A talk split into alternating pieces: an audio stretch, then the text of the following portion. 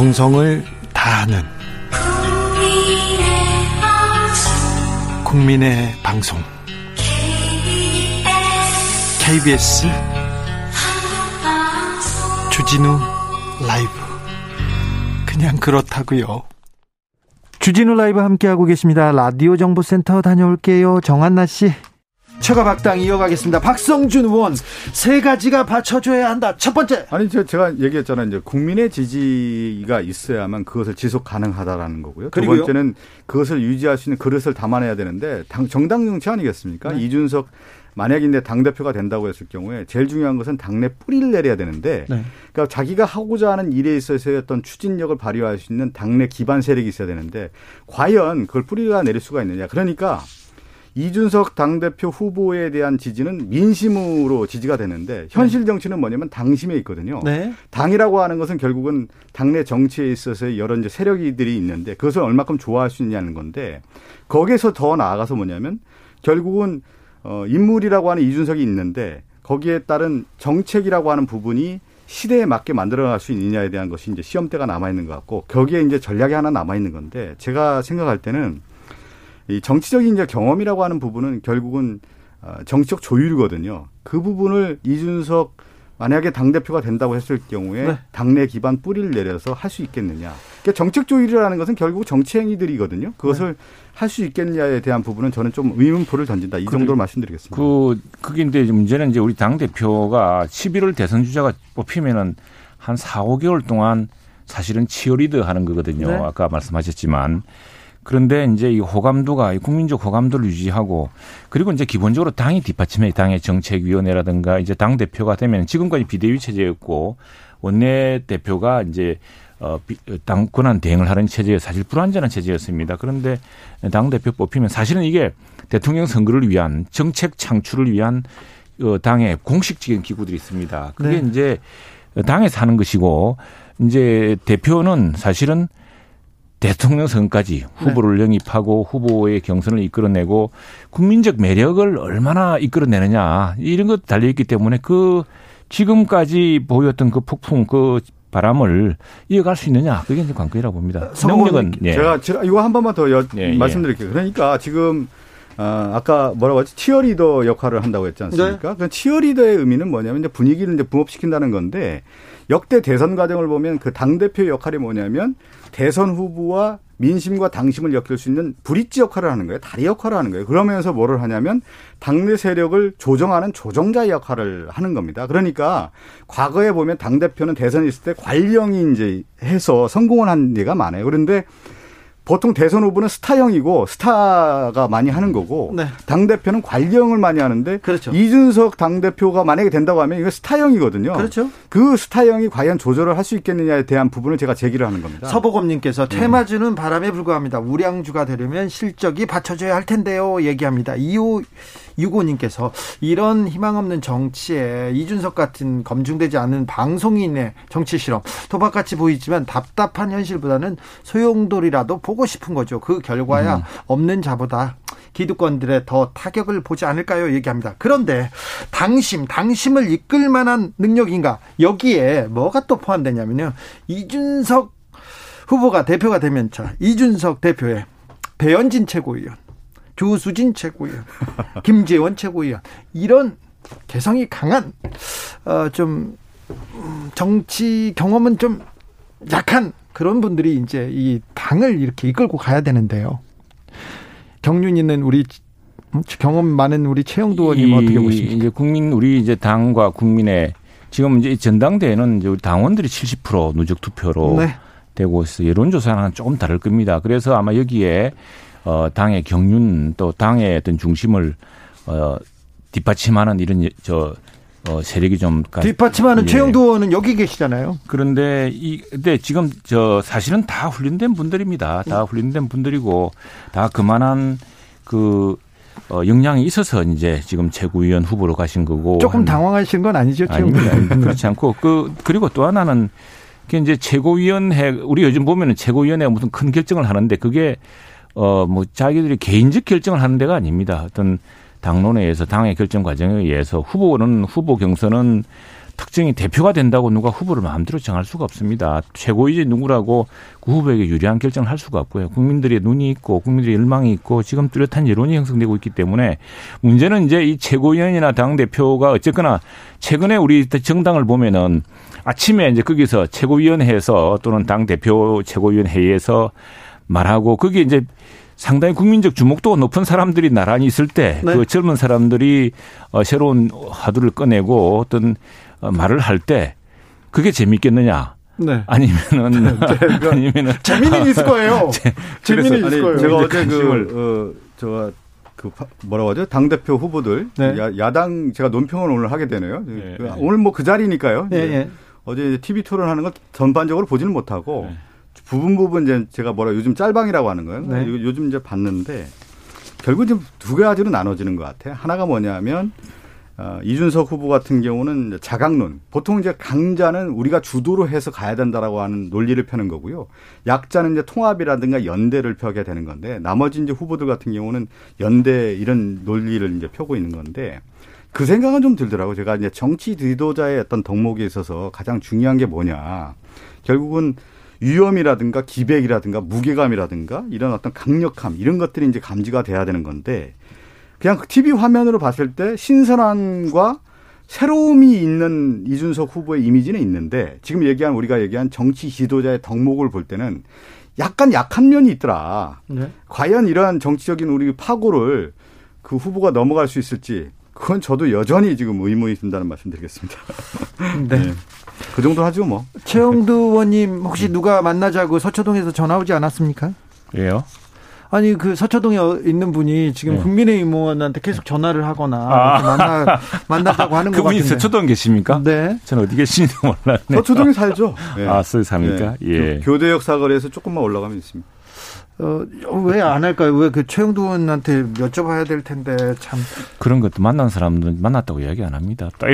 아 그렇습니까? 근데 윤희숙 그럼 만났다는 얘기입니까? 윤희숙 의원을 만난 건 상당히 참 좋은 일이다 생각이 됩니다. 윤희숙 의원 같이 이렇게 그 판단이 빠르고 또 굉장히 정책 능력이 뛰어난 사람을 만나고 있다는 건 좋은 좋은 신호인 것 같습니다. 송기정님께서 뉴스만 틀면 이준석, 이준석, 이준석 해요. 관심이 없다가도 생기겠네요. 그러라고 하는 언론도 있고요. 네. 어, 지금 이준석 바람이 그렇게 세기도 한 것 같습니다. 김호수 검찰총장 이제 후보자들을 뗐습니다. 이제 검찰총장으로서 첫 발을 내딛는데요. 어떻게 어, 보시는지요, 최영도 의원님? 참 논란이 많았죠. 저 청문회 때부터 그리고 우선 검찰총장 인사 추천위원회에서부터 논란이 있었고 여러 가지 그 행보 지금 또 누구나 피의자인가 피의자죠 아직까지 이저 김학의 불법 출금 사건 아, 출금 사건의 불법적 혐의와 관련해서 지금 수사 대상이 되어 있고 그리고 무엇보다도 검찰총장 추천위원회에서 그렇게 높은 점수를 받지 못한 분이었습니다. 그런 분을 이게 저는 그런 생각이 들더라고요. 첫 단추를 좀 잘못 꼈으면 빨리 단추를 풀어서 정리를 했어야 되는데 이게 첫 단추를 잘못 낀 걸 그대로 이어가다 보니까 굉장히 여당으로서도 부담스러운 수가 좀 되었다 생각을 합니다. 그런데 어쨌든 총장이 되었으니까 검찰총장의 그 막중한 지위와 책임에 대해서 이제는 진지하게 청문 과정에서 또는 자기의 인사 배경에 대해서 생각하지 말고 인적을 해야겠죠. 제가 이제 법제사법위원회에 있어서 김호수 검찰총장 이제 후보자일 때 제가 음. 인사청문회에서 같이 직접 질의를 했습니다. 근데 뭐 김호수 지금 이제 검찰총장이 됐죠. 검찰총장은 뭐 검찰에서의 뭐 경력이라고 할까요? 충분히 이제 총장을 할 만한 역량을 충분히 갖고 있다고 보고요. 다만 이제 아마 이제 청문회장에서 많은 그런 얘기를 했습니다. 이제 정책 중립성과 독립성에 대한 얘기 그리고 더 나아가서 지금 이제 시대의 과제라고 할 수 있는 검찰 개혁, 수사 기소 분리에 대해서 어떤 견해를 이제 밝혀달라고 하는 건데 결국은 저는 이제 역대 검찰총장들이 봤을 때 어, 그동안에 이제 참여정부 들어서면서부터 지금까지 검찰총장이 이제 사퇴를 한 경우들이 있었거든요. 근데 대부분 그 사퇴가 뭐냐면 시대의 검찰 개혁과 관련된 부분에 대해서 총장들이 어, 저항을 하고 어, 그러면서 사퇴를 한 이력 이제 과거사가 있습니다. 그래서 저는 볼 때 그런 말씀을 드렸죠. 그때 이제 사퇴할 때 보면 검찰 조직에서는 존경받는 인물이었는데 역사를 볼때 국민의 존경을 받는 검찰이 됐으면 좋겠다. 그것은 보면 결국은 이 시대가 원하는 검찰 개혁이라든가 그리고 검찰이 국민 앞에 그러니까 국민의 자유와 권리를 확보하는데 그 역할을 하는 국민의 검찰총장이 됐으면 한다는 바람을 음, 네. 말씀드렸는데 그 역할을 수행하는 것이 김호수 검찰총장의 남은 과제다 이렇게 보고 있습니다. 존경받는 검찰총장 기억나는 분이 있습니까? 있죠. 정청절 윤석열. 아니 주영두 의원님 왜 그러십니까? 네, 뭐. 뭐 저, 저, 제가 저 법조를 했기 때문에 많습니다. 아니 왜 그러십니까? 아니, 예, 아니, 제가 그 얘기를 좀 아니, 그렇게 비판하시는 이명재 요 주영두 의원님 말씀하셔서 네. 김호수 검찰총장한테 제가 이 얘기를 드렸습니다. 네.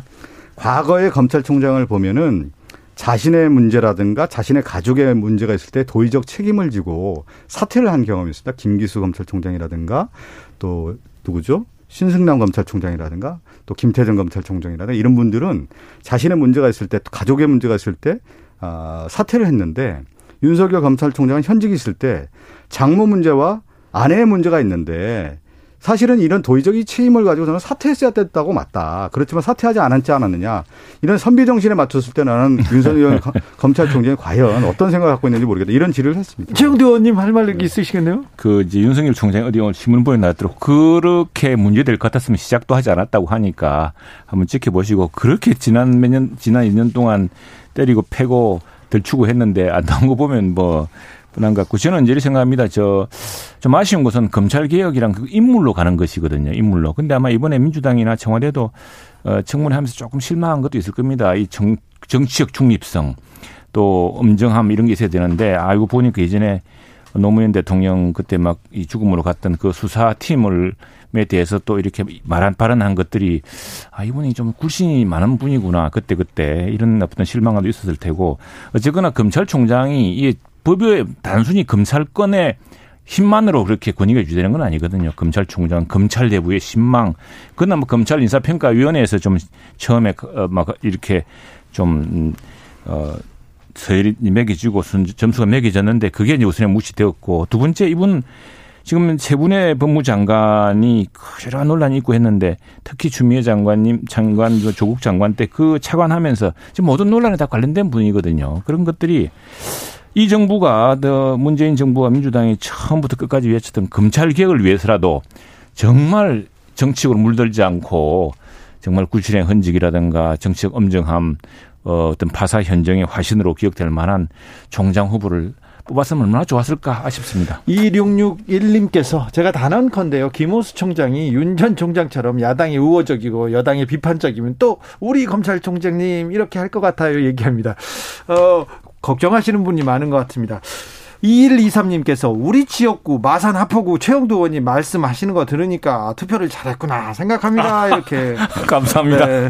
그러면 최영도 의원이 마산 하포에서는 인기가 아주 짱입니다. 자. 저는 오늘 깜짝 놀랐습니다. 네? 우리 최영도 의원님이 네. 존경하는 검찰총장 인정하니까 윤석열 검찰총장 뽑길래. 아니, 그게 상당히 놀랐습니다. 아니, 그게 아니라. 아니, 최영도 윤석열 총장의 국민적 신방이었죠. 깜짝 놀랐습니다. 깜짝 이명재 총장. 네. 자, 예. 자, 언론 얘기를 조금 해보겠습니다. 검찰 개 개혁 이어서 더불어민주당이 당내 언론 개혁을 담당한 미디어 혁신 특별위원회를 공식 출범시켰습니다. 네네. 뭐죠 이거? 아니 지금 이제 가장 중요한 것이 언론에 있어서 가짜 뉴스가 많이 있지 않습니까? 네. 편파 보도에 대한 부분들이 있는데 그러면 이 보도로 끝나서는 되겠느냐? 네. 책임지지 않는다라는 부분에 대해서는 누구나 다 같은 생각을 갖고 있지 않습니까? 네. 우리 최영도 의원님도 언론인 출신인데 네. 아니면 말고식이 아니라 진정 팩트 중심에서 어떤 뉴스 보도를 해야 되는 것이 진정한 언론의 가치인 것인데 네. 그렇지가 못한 부분에 대한 것들이 있다. 그러면 당연히 개혁하고 수정해야 되는 거 아니겠습니까? 그래서 차제에 언론 개혁이라고 하는 타이틀을 우리가 걸었는데 그것은 뭐냐면 가짜 뉴스, 이를 편파 보도 이런 내용에 대해서는 책임을 물을 수 있는 징벌적 손해배상제라고 하는 제도를 도입을 해서 아, 이 가짜 뉴스가 이 땅에 발을 디뎌서는 안 된다라고 하는 취지에서 특위가 만들어졌다고 볼 수 있습니다. 할 말 많습니다. 최영도 의원님. 네, 그렇습니다. 이, 이 가짜뉴스란 말은 주로 정치적으로 분리하면은 어디부터 어디까지가 가짜뉴스입니까? 이것도 없이 그냥 정체로 가짜뉴스라고 합니다. 1% 가짜 잘못된 사실관계도 있을 테고. 예, 그런데 제가 이제 단언 큰데 말하는데 제가 요즘 참 이상하게 됐습니다. 제가 저, 저도 사실 언론, 언론 노령 감사 출신입니다. 네. 제가 신문사 때 노조위원장을 해봤기 때문에 그 요즘 제가 국민의힘인데 우리 저 언론 노조랑 친하게 입장이 비슷합니다. 특히 징벌적 손해배상제 이런 문제. 제가 그 오마이뉴스 인터뷰에서 이런 이야기를 했습니다. 네. 만일 징벌적 손해배상제가 된다면은 이것으로 득 보는 사람들은 권력 있고 어, 재력 있는 사람들이지. 예컨대 이런 거죠. 당신 그 보도하면은 당신 회사 문 닫을 거야.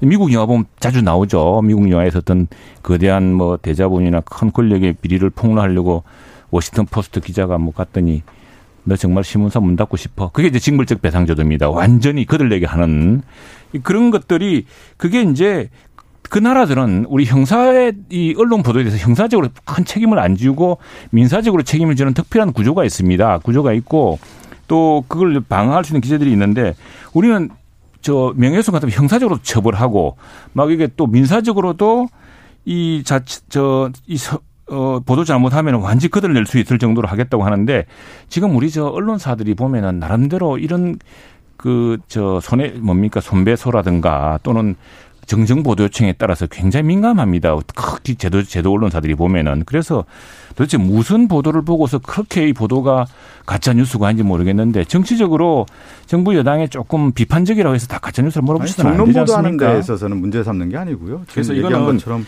징벌적 손배서 네. 이건 사실 제가 문체위이어서 문체위에서 어, 법안 심사 소위 삼 논의를 한번 했습니다. 했는데 네.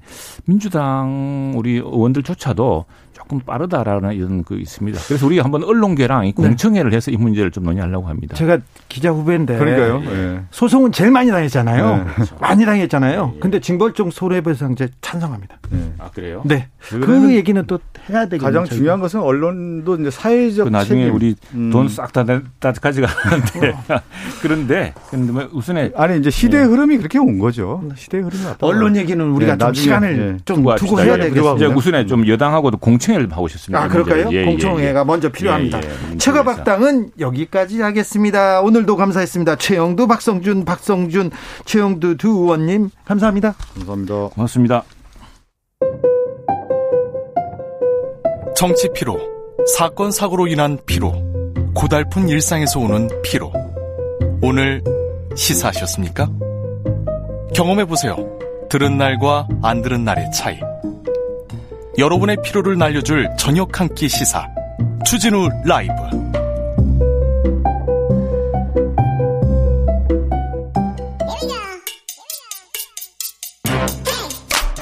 뉴스를 향한 진지한 고민. 기자들의 수다. 라이브 기자실을 찾은 오늘의 기자는 은지옥이요. 시사인 김은지입니다 자, 첫 번째 뉴스부터 가볼까요? 네, 장애인권에 대한 디딤돌 그리고 걸림돌 판결이 발표됐습니다. 예, 디딤돌, 걸림돌 의미 있는 판결과 하고 문제 있는 판결을 이렇게 모았습니다. 이게 굉장히 중요한 뉴스입니다. 자, 귀 쫑긋 한번 세워 보세요. 네, 공익 변호사와 장애인 인권 단체 활동가로 구성되어 있는 2021 장애인권 디딤돌 걸림돌 판결 선정위원회 이런 네. 곳이 있는데요. 이곳에서 어제 한 발표입니다. 디딤돌 판결 다섯 건이 있고요. 걸림돌 판결 네 건. 그리고 디딤돌이나 걸림돌로 구분하기는 어렵지만 고민을 던진 주목할 만한 판결 다섯 건 이렇게 꼽았습니다. 보통 판사님들이 판결문을 그냥 예전에는 지금은 안 그렇습니다. 예전에는 막 함부로 쓰기도 했어요. 그래서 이런 모니터를 해가지고 판사님들이 아, 이런 판결문을 쓸 때 문구도 좀 잘 쓰고 좀 의미 있게 쓰고 또 약자를 좀 배려하고 배려하고 그러라고 지금 만든 거잖아요. 네, 이제 감시의 눈이 더 많아졌다라고 보면 되는 건데요. 얼마 전에 주진우 라이브에 최정기 변호사 불량 판결문 쓰신 분도 나왔잖아요. 네, 네. 여전히 사실 그런 관행들이 있습니다. 네. 그런 것들 감시하고자 하는 건데요. 자, 먼저 디딤돌 판결부터 가보겠습니다. 네, 뚜렛 증후군이라고 하는 장애가 있는데요. 그렇죠. 이것을 장애로 인정한 판결이라고 합니다. 틱장애가 뚜렛 증후군이 아직도 장애로 인정을 못 받았나요? 네, 이제 그러니까 이제까지 뚜렛 증후군이 장애인 복지법 시행령에서 규정되어 있는 15가지 장애 유형에 안 들어가 있다라고 합니다. 이 15가지 장애 유형은 우리가 흔히 알고 있는 시각 장애, 청각 장애, 지체 장애 이런 것들이 있는데요.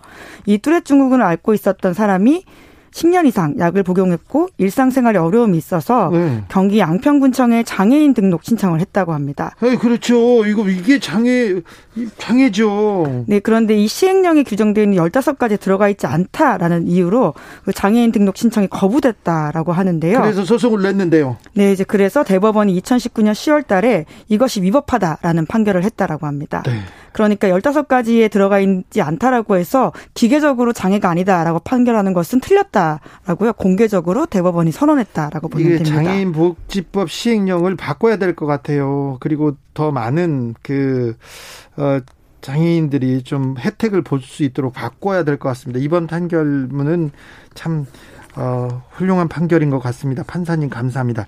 어, KBS 다큐멘터리에서 뚜레 증후군 관련된 다큐가 나왔는데 굉장히 많은 걸로 생각하겠습니다. 저도 지하철을 탔는데 특장애가 있는 친구가 저 앞에서 있는데 계속 제 앞에서 이렇게 특장에는 계속 움직입니다. 팔을 움직이거나 소리를 내거나 그랬는데 아 괜찮아요. 그러면서 그 소리를 낸 이후에는 죄송합니다, 죄송합니다 인사를 하더라고요. 근데 제가 괜찮습니다.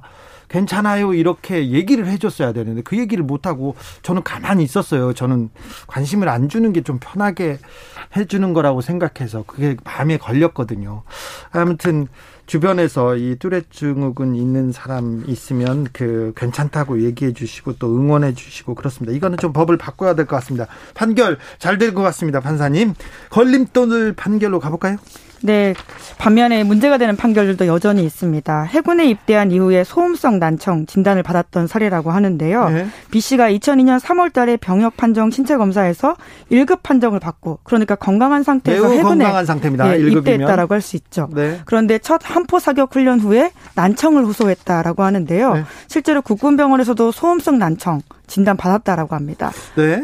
그래서 2010년에 대전지방보훈청 등에다가 세 차례나 국고 국가유공자 등록 신청을 했는데요. 성사되지 않았다라고 합니다. 아니 왜요?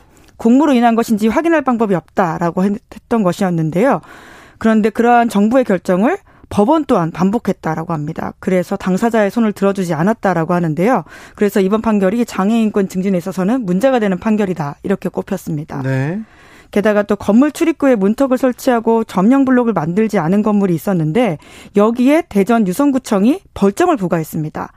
그런데 어, 이걸 좀 그렇죠. 취소해달라라고 그 건물주가 했더니 법원에서 건물주 편을 들었습니다. 건물주 편을요? 네, 그러니까 그 처분을 취소하라라는 아, 이야기를 한 그러니까요. 건데요.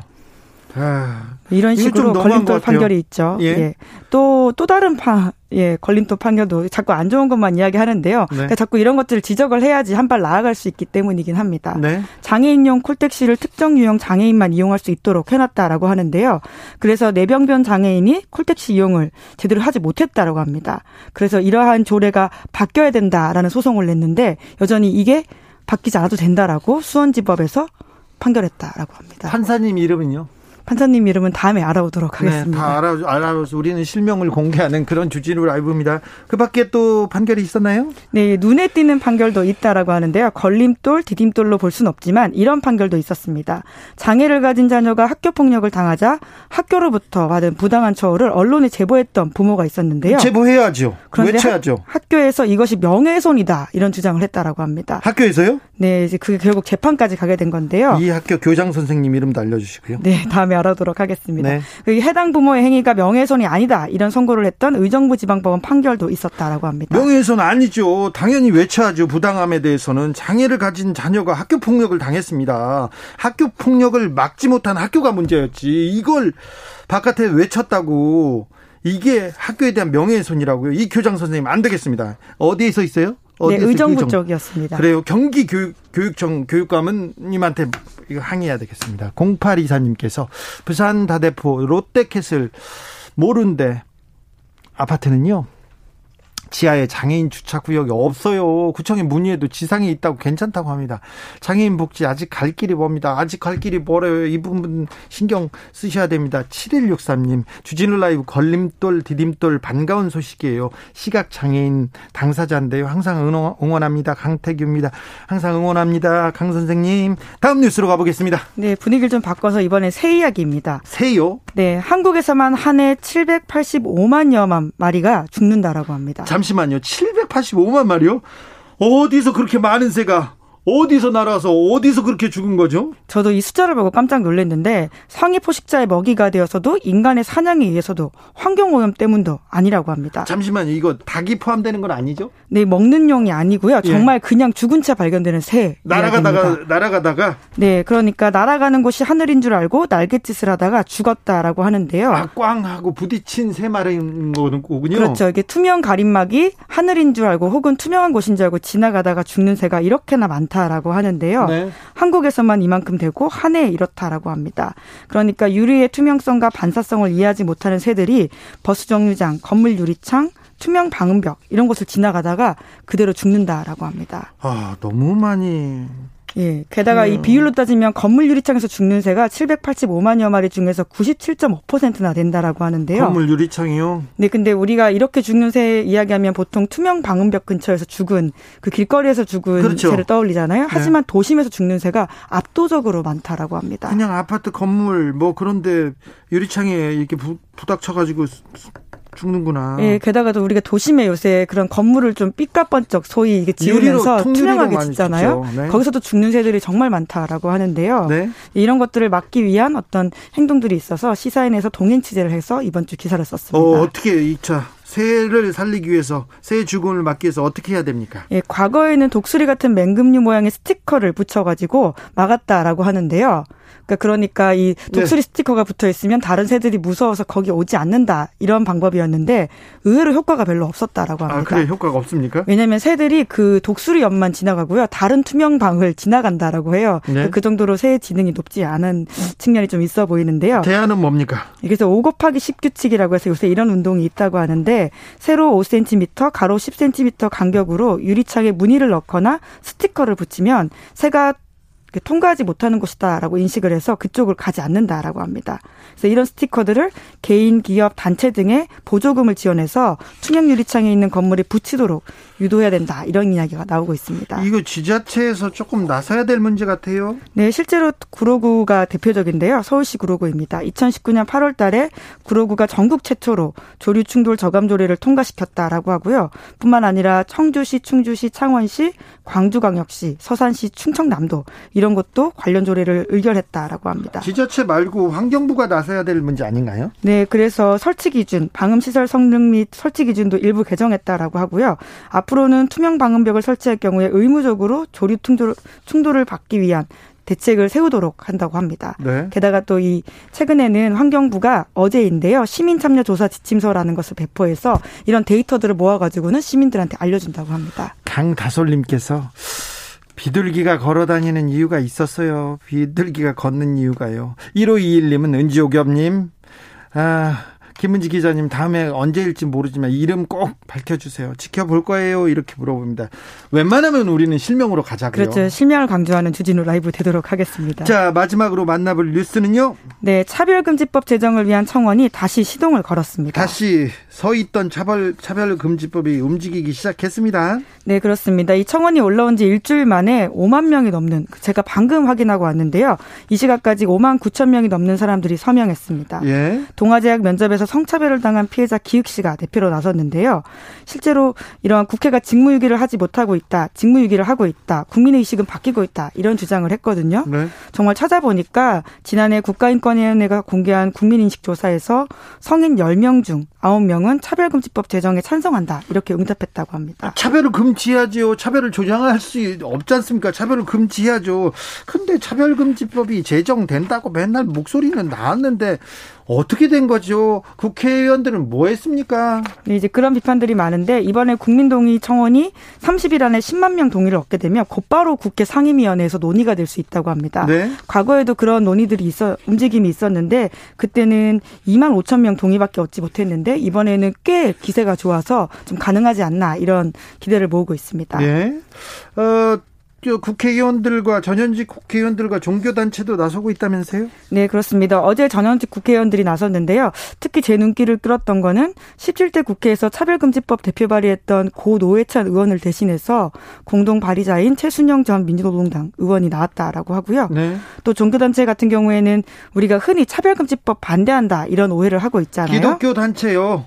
네, 이제 그런데 이 기독교 단체 쪽에서도 오히려 그런 혐오 세력 주장이 과대대표되고 있다. 이런 주장을 하면서 차별금지법 제정을 촉구하고 나섰다라고 하고요. 그런 단체도 있지만 일부 기독교 단체는 차별금지법 반대하고 어 제정해야 된다고 목소리를 높이고 있습니다. 네, 그러기도 하죠. 게다가 또 이제 불교 단체 쪽에서도 이 서명을 하자라는 움직임이 있는데요. 네. 차별금지법 제정 불교 네트워크라고 23개 불교 단체가 구성된 곳에서 기자회견을 했다라고 합니다. 네. 불자 1만 명의 서명을 목표로 서명 운동을 진행한다. 이렇게 밝혔다고 합니다. 이번에는 차별금지법이 제정되는지 좀 지켜보겠습니다.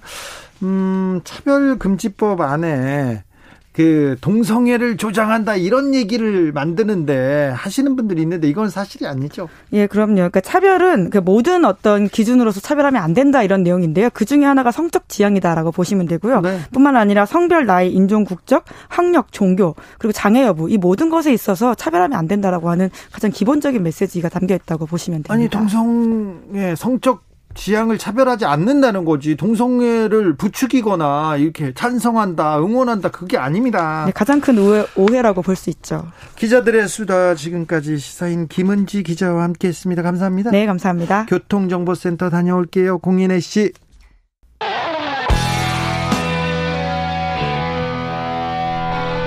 스치기만 해도 똑똑해진다. 드라이브 스루 시사 주진우 라이브.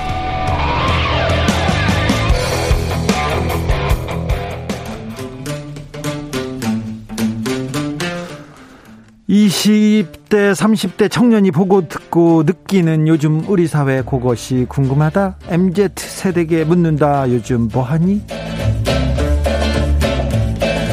프로게이머 출신 유튜버 황희도 씨 어서 오세요. 네, 안녕하세요. 백신 예약하셨어요?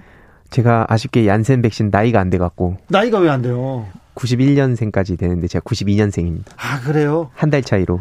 얀센 백신이 0시부터 예약을 시작했지 않습니까? 예. 100만 명에 대한 예약 지금 마감됐습니다. 다 예. 끝났습니다. 얀센 백신 끝났어요, 이제. 아, 저, 재판은 어떻게 돼가고 있어요? 원래 내일 선거였는데 네. 2주 뒤로 밀렸습니다. 아, 그래요? 예. 어떤 재판이었죠? 예전에 그 뭐 총선 기간 동안에 네. 뭐 이제 선거법으로 해가지고 네. 몇건 걸린 게 있었습니다. 그렇죠. 이명박 전 대통령 관련된 재판이었죠? 예, 그거랑 이제 뭐 현역 의원이랑 또 국민의힘이랑 그렇게 해가지고 선고가 2주일 연기됐습니까? 예, 맞습니다. 네, 그때 지켜보죠. 네. 자, 오늘 준비한 이야기로 가볼까요? 네, 먼저 준비한 주제는 네이버에서 일하던 한 직원이 직장 내 괴롭힘으로 극단적인 선택을 했다는 안타까운 소식 관련된 내용입니다. 네, 어떻게 된 거예요? 어, 그러니까 최근에 네이버 본사에서 근무하던 40대 한 직원이 극단적인 선택을 했는데 이게 직장 내 갑질로 인해서 그렇게 했다는 게 밝혀졌습니다. 인터넷 여론 어떻습니까? 예, 일단 갑질은 살인행위나 마찬가지다 이런 반응들이 굉장히 많았는데요. 네. 어, 일단 지속적인 언어 폭력과 무리한 업무를 재촉하게 되고 또 이, 그러다 보면 자존감이 떨어지게 되고 그러면은 개인을 무력하게 만들어서 우울증이 심해지고 결국 극단적인 선택까지 가게 되는데 어, 그렇기 때문에 이건 살인행위로 봐야 된다는 반응이 많았고요.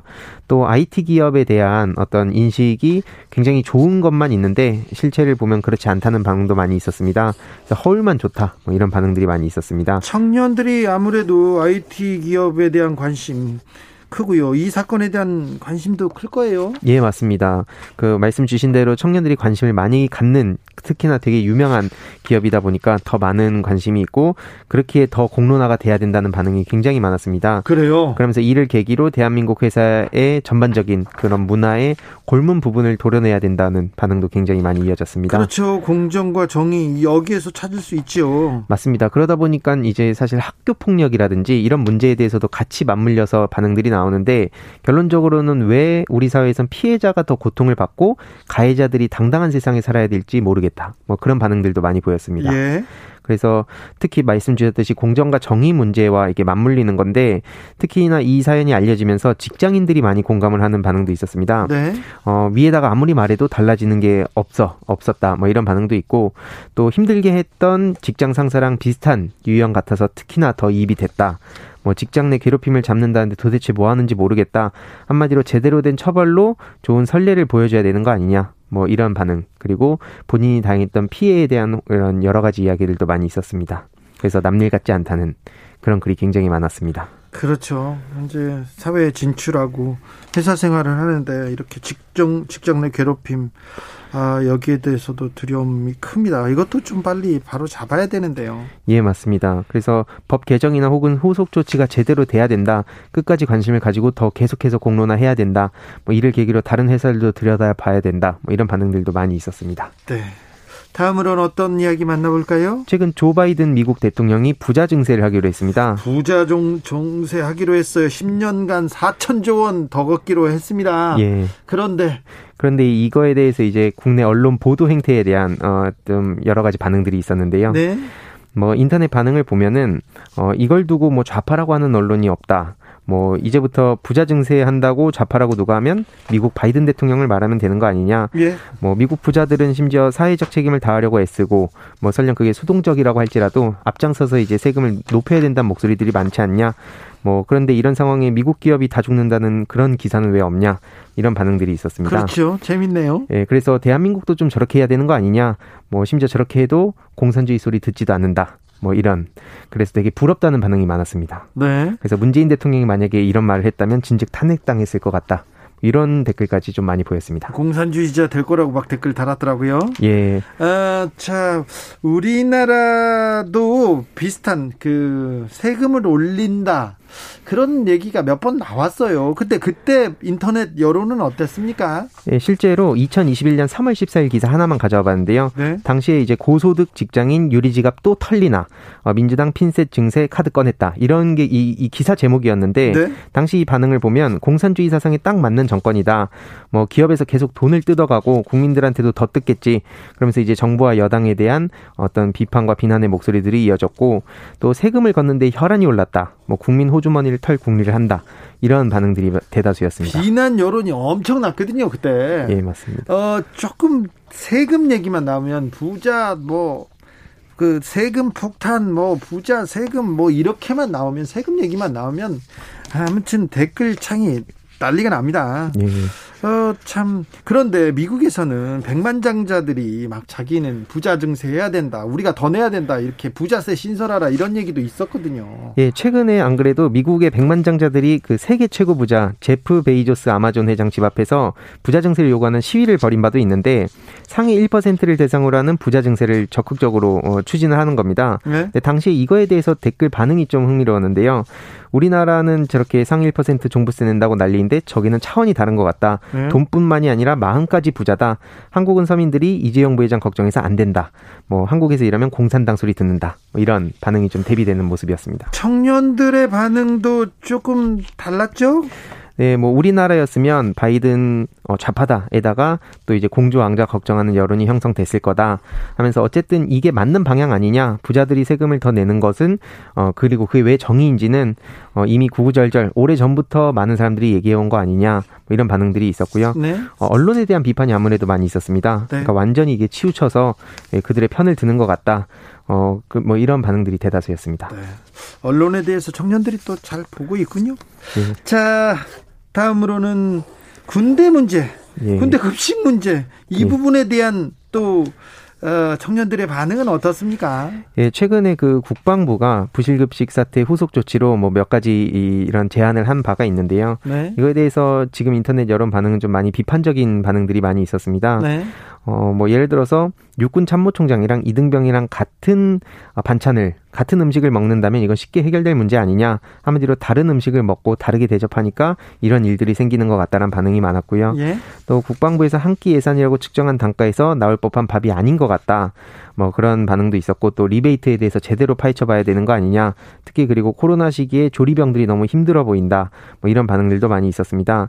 특히 그 일식 사찬 편성에서 탈피해서 특식 메뉴, 브런치, 간편, 뷔페식 등을 검토하겠다는 얘기에 대해서는 이거를 취사병들이 지금 만들 려고 하는 것이냐. 뭐 이런 반응도 있었습니다. 네. 그래서 결국에는 반찬이 이, 런 것들이 다 조리병 때문으로 몰아가는 거 아니냐 뭐 이런 반응도 있었는데요. 네. 결국에는 그래서 장교 식당과 사병 식당을 구분하면 안 된다 합쳐라 뭐 이런 반응들도 굉장히 많이 보였습니다. 그리고 청년들은 이그 관심사잖아요. 그리고 예. 군대를 갔다 오거나 군대를 가야 될 사람이니까 또 많은 아이디어 차원의 댓글이 많이 달렸더라고요. 예 맞습니다.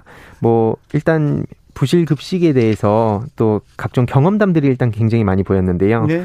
일단은 뭐 제일 중요한 것은 선임병들은 다 일을 안 하고 보통 막내들만 계속해서 조리를 하고 그렇게 이제 또 시간이 지나면 새로운 막내가 오면 막내가 일을 다 떠안는다. 그 현실적인 구조적인 어떤 문제를 제기하는 사람들이 굉장히 많았는데 네. 그 부분을 개선해야 된다. 뭐 이런 반응도 있었고 또 어떤 지금 코로나 시기에 특히 조리병들의 고생하는 거에 대해서 좀 알아줘야 된다. 뭐 이런 반응들도 굉장히 많았습니다. 네, 커뮤니티 반응은 어떻습니까? 일단은 그 남성들이 자주 가는 커뮤니티에서는 어 군대는 변하지 않는 것 같다 하면서 어떤 군대 경험담들이 많이 올라왔고 또 닉네임 취사병이라고 해서 글을 올린 사람은 제대하고 그쪽은 쳐다도 안 본다. 뭐 오죽하면 이런 반응도 있었습니다. 네. 그리고 심지어 뭐 교도소보다 못한 것 같다.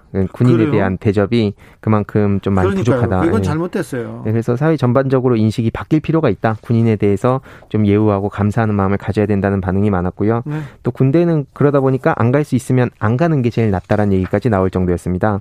그래서 결국에는 이런 취사병들과 군인들의 어떤 힘들고 또 특히 청춘 시기에 그런 고생하는 부분에 대해서 안타깝다는 반응도 많이 있었습니다. 국방비가 국방비를 좀 적재적소에 잘 써야 되는데 구멍이나 많아요. 어디는 그렇게 무기에는 그렇게 막 쓰고 비싸게 사고 아유 밥 먹이는 걸 이렇게 아껴서야 참 아, 보수 커뮤니티에서는 뭐라고 합니까 이 부분에 대해서? 어, 이 부분에 대해서 또 뭐 여러 가지 의견들이 있었는데 뭐 한 의견은 어, 국회의원들이 군부대를 방문하는 것보다 청문회 열어서 주기적으로 국방부 장관이나 참모나 사단장 같은 사람들 불러와서 검증하면 좋아질 것 같다는 반응이 있었습니다. 네. 그래서 진짜로 결국엔 군인들을 생각하면 안 가는 게 맞지 않냐, 혹은 진짜 돕고 싶다면 본인들의 어떤 권위를 사용해서 문제를 해결해야 되지 않냐. 그래서 뭐 취사병으로 인해 인건비가 안 나가고 건물 임대료도 안 나가고 또 이익을 목적으로 만든 음식도 아니고 또 대량 주문으로 가격이 싼데 그 중간에 아까 말씀하셨듯이 또 돈이 어디로 새 나가는 게 혹시 있, 진 않은지 그런 부분에 대해서 제대로 파헤쳐 봐야 된다. 뭐 국방 비리만 없어도 병사들 한식을 아, 그러니까 한 끼를 뷔페 못지않게 먹을 수 있다. 이런 반응도 많이 있었습니다. 박선봉님께서 해군 가라 밥 잘 나온다 이렇게 얘기하셨고요. 2828님께서 저 예전에 군 생활할 때요 간부 식당의 메뉴로 인삼말랭이라는 반찬 저는 듣도 보지도 못한 그런 반찬도 나오더라고요. 사병들 쫄쫄 굶기고 간부들만 맛있는 거 먹는 그런 국방부는 각성해야 할 것 같습니다. 이런 지적이 나오는 것 자체가 국방부가 잘못된 겁니다. 반성해야 됩니다. 이성권님, 10원을 더 내더라도 있는 기득권에겐 불만이 있는 건 당연할 겁니다.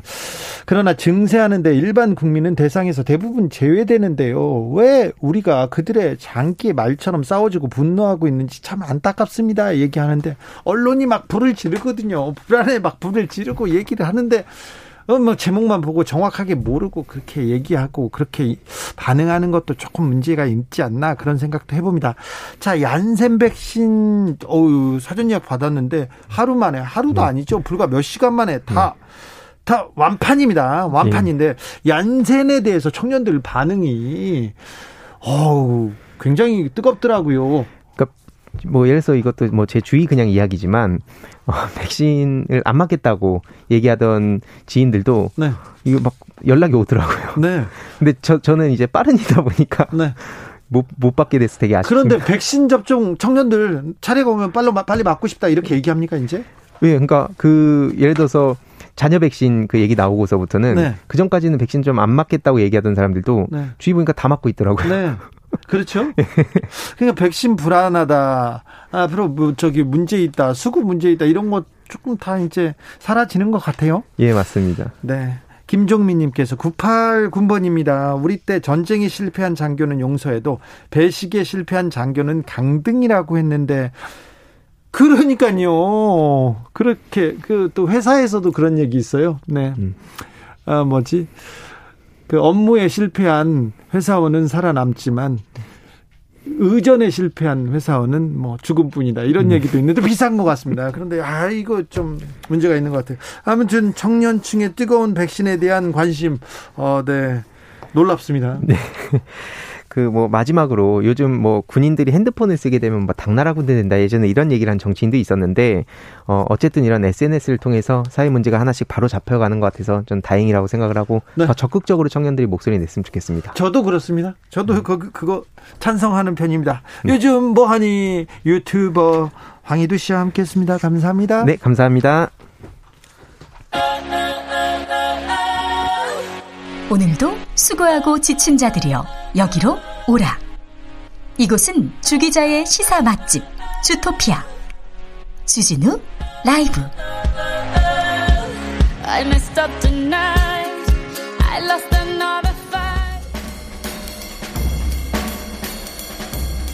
느낌 가는 대로 그냥 고른 뉴스 여의도 주필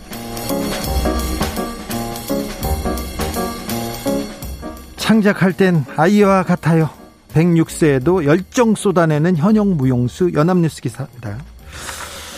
시드니에 돌아온 후로 엄청 바빴어요. 무용 작품 3개 공연했고요. 대형 무용 축제 두 곳에 참여했고 영화도 찍었고요. 작은 공연도 여러 개 했고요. 책도 3권이나 썼죠. 호주 무용수 아일린 크레이머의 얘기입니다. 시드니에 돌아왔을 때 그의 나이는 99살이었습니다. 올해 106세. 106세인데 아직도 그는 현역 무용수입니다. 아, 이렇게 고령인데 춤출 수 있는 에너지 원천이 무엇입니까? 이렇게 물어봤더니 늙었다. 나이 이런 단어 자체를 아예 쓰지 않는, 않습니다. 그래서 뭐라고 하냐면 저는 늘 늙지 않았습니다. 그저 세상에 조금 오래 있었을 뿐이죠. 이렇게 얘기합니다. 무언가 창작할 때는 어린아이처럼 이렇게 아 돌변한다고 합니다.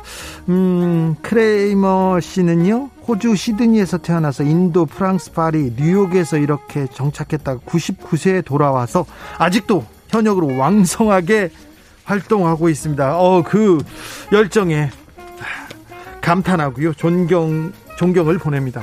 와, 1928님께서 106세라고요. 엄살 떨고 살면 안 되겠어. 열심히 살아야겠습니다. 그러면 100살짜리도 이 크레이머 할머니가 얘기할 거 아니에요. 나이도 어린 게 뭐 하고 있어? 누워 있어? 얘기할 것 같습니다.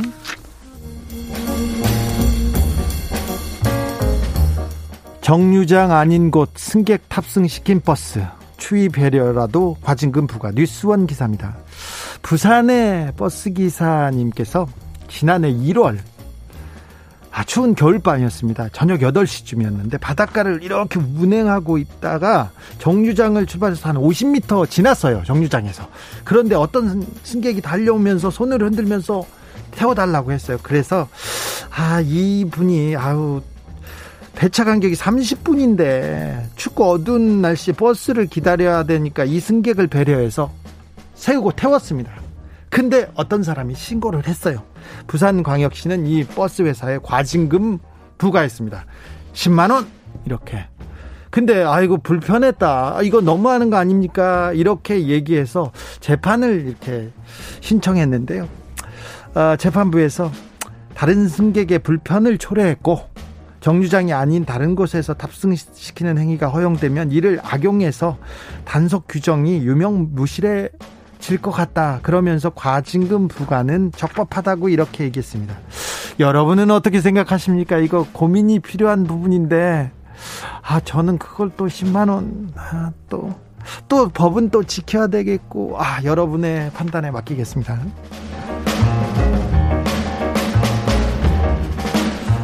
한강 사건 해외에선 타살 가능성 허무 맹랑 오보 미디어 오늘 기사입니다. 파이낸스 투데이라는 언론사가 있습니다. 지난 30일에 해외에서 보는 한강 사건 타살에 무게다 이렇게 타살의 무게를 두고 있다는 기사를 냈습니다. 어 기사 내용으로 들어가 볼까요? 캐나다 왕립 범죄청 수사분석관 왓슨 아밀리아는 이렇게 얘기했다. 마피아 조직을 척결하는데 결정적인 공로를 세웠던 법의학자 모리 칼리오페 교수는 어떻게 얘기했다. 그러면서 기사에 미국 FBI 국장 가세아 조슈는 얘기하면서 그리고 프랑스 그랑제골의 교수 앙주 카트리나는 이러면서 외국의 석학들 이름이 줄줄줄줄 나옵니다. 줄줄줄 나와요. 그런데 나중에 보니까요. 가사의 기사에 등장하는 전문가들 모두 그냥 그 애니메이션에 등장하는 인물이었고 가상의 캐릭터들이었어요. 한 커뮤니티에서 누가 지어낸 글인데요. 지어낸 글을 파이낸스 투데이라는 사람들이 그냥 갖다가 자기네들이 기사로 써서 낸 거예요. 기사로. 이 파이낸스 투데이 작년에 4월에 서울시장 재보궐선거 때 민주당은 친중 헛발질했다. 어? 그러면서 기사를 썼다가 중지계를 받기도 했어요. 지난 총선의 전후에는요 부정 투표 음모론을 계속 제기하기도 했습니다. 하, 언론이 제일 문제 같습니다. 언론이 문제입니다. 그런데 이 언론사 문 닫잖아요. 그러면 이름 바꿔서 다른 언론사로 나와요. 어? 언론에 대한 본질적 고민이 좀 필요한 것 같습니다. 언론은 무엇일까? 우리 사회의 언론의 역할은 무엇일까? 네. 코로나19 등자, 등교 중단에 엄마만 정신 건강 악화, 아빠는 영향 없어. SBS 기사인데요. 영국의 어, 에식스대, 서리대, 버밍엄대 연구진들이 4살부터 12살 12살 사이에 자녀를 둔 부모 1,500명을 대상으로 정신건강 변화를 이렇게 조사를 했습니다. 어, 자녀들이 등교 중단해서 학교를 안 가고 집에만 있으니까 엄마들의 정신 건강이 엄청 악화됐대요. 우울증, 불면증 계속 시달렸고요. 어, 등교가 재개되자 엄마들의 정신 건강이 조금 나아졌다고 합니다. 근데 이 사이에 아빠들의 정신 건강은 어땠을까요? 어땠을까요? 전혀 자녀 등교 여부와 관련이 없었다. 영향을 받지 않았다고 이렇게 합니다. 아이한테, 엄마한테, 아빠들이 조금 더 잘해야 됩니다. 잘해야 됩니다. 이 기사를 보고 어떤 분들은 뭐 이혼해 이렇게 얘기하는 사람이 있는데 그래서 그런 사람 양심에 탈난 사람들이고요. 아빠가 조금 더 잘해야 됩니다. 네. 네.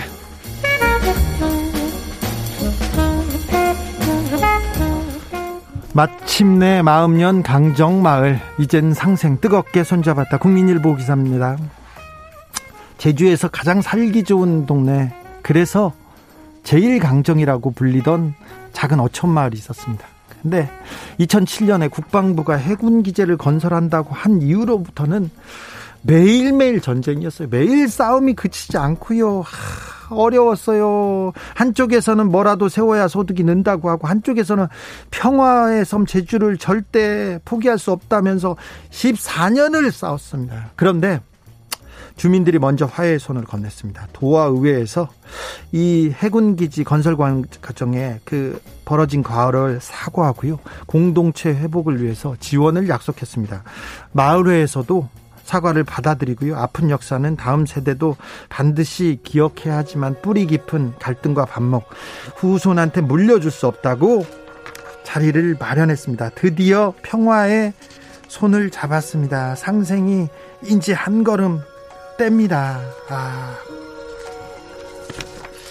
잘 됐습니다. 네, 잘 되기를 좀 기도해 봅니다. 이용래님께서 정류장 외 승차. 정답 사람이 먼저다 이렇게 얘기하셨는데 여러분의 또 다른 의견이 있을 수도 있습니다 이 문제에 대해서는 장필순의 소랑 들으면서 주진우 라이브 여기서 마무리하겠습니다 저는 내일 오후 5시 5분에 돌아옵니다 지금까지 주진우였습니다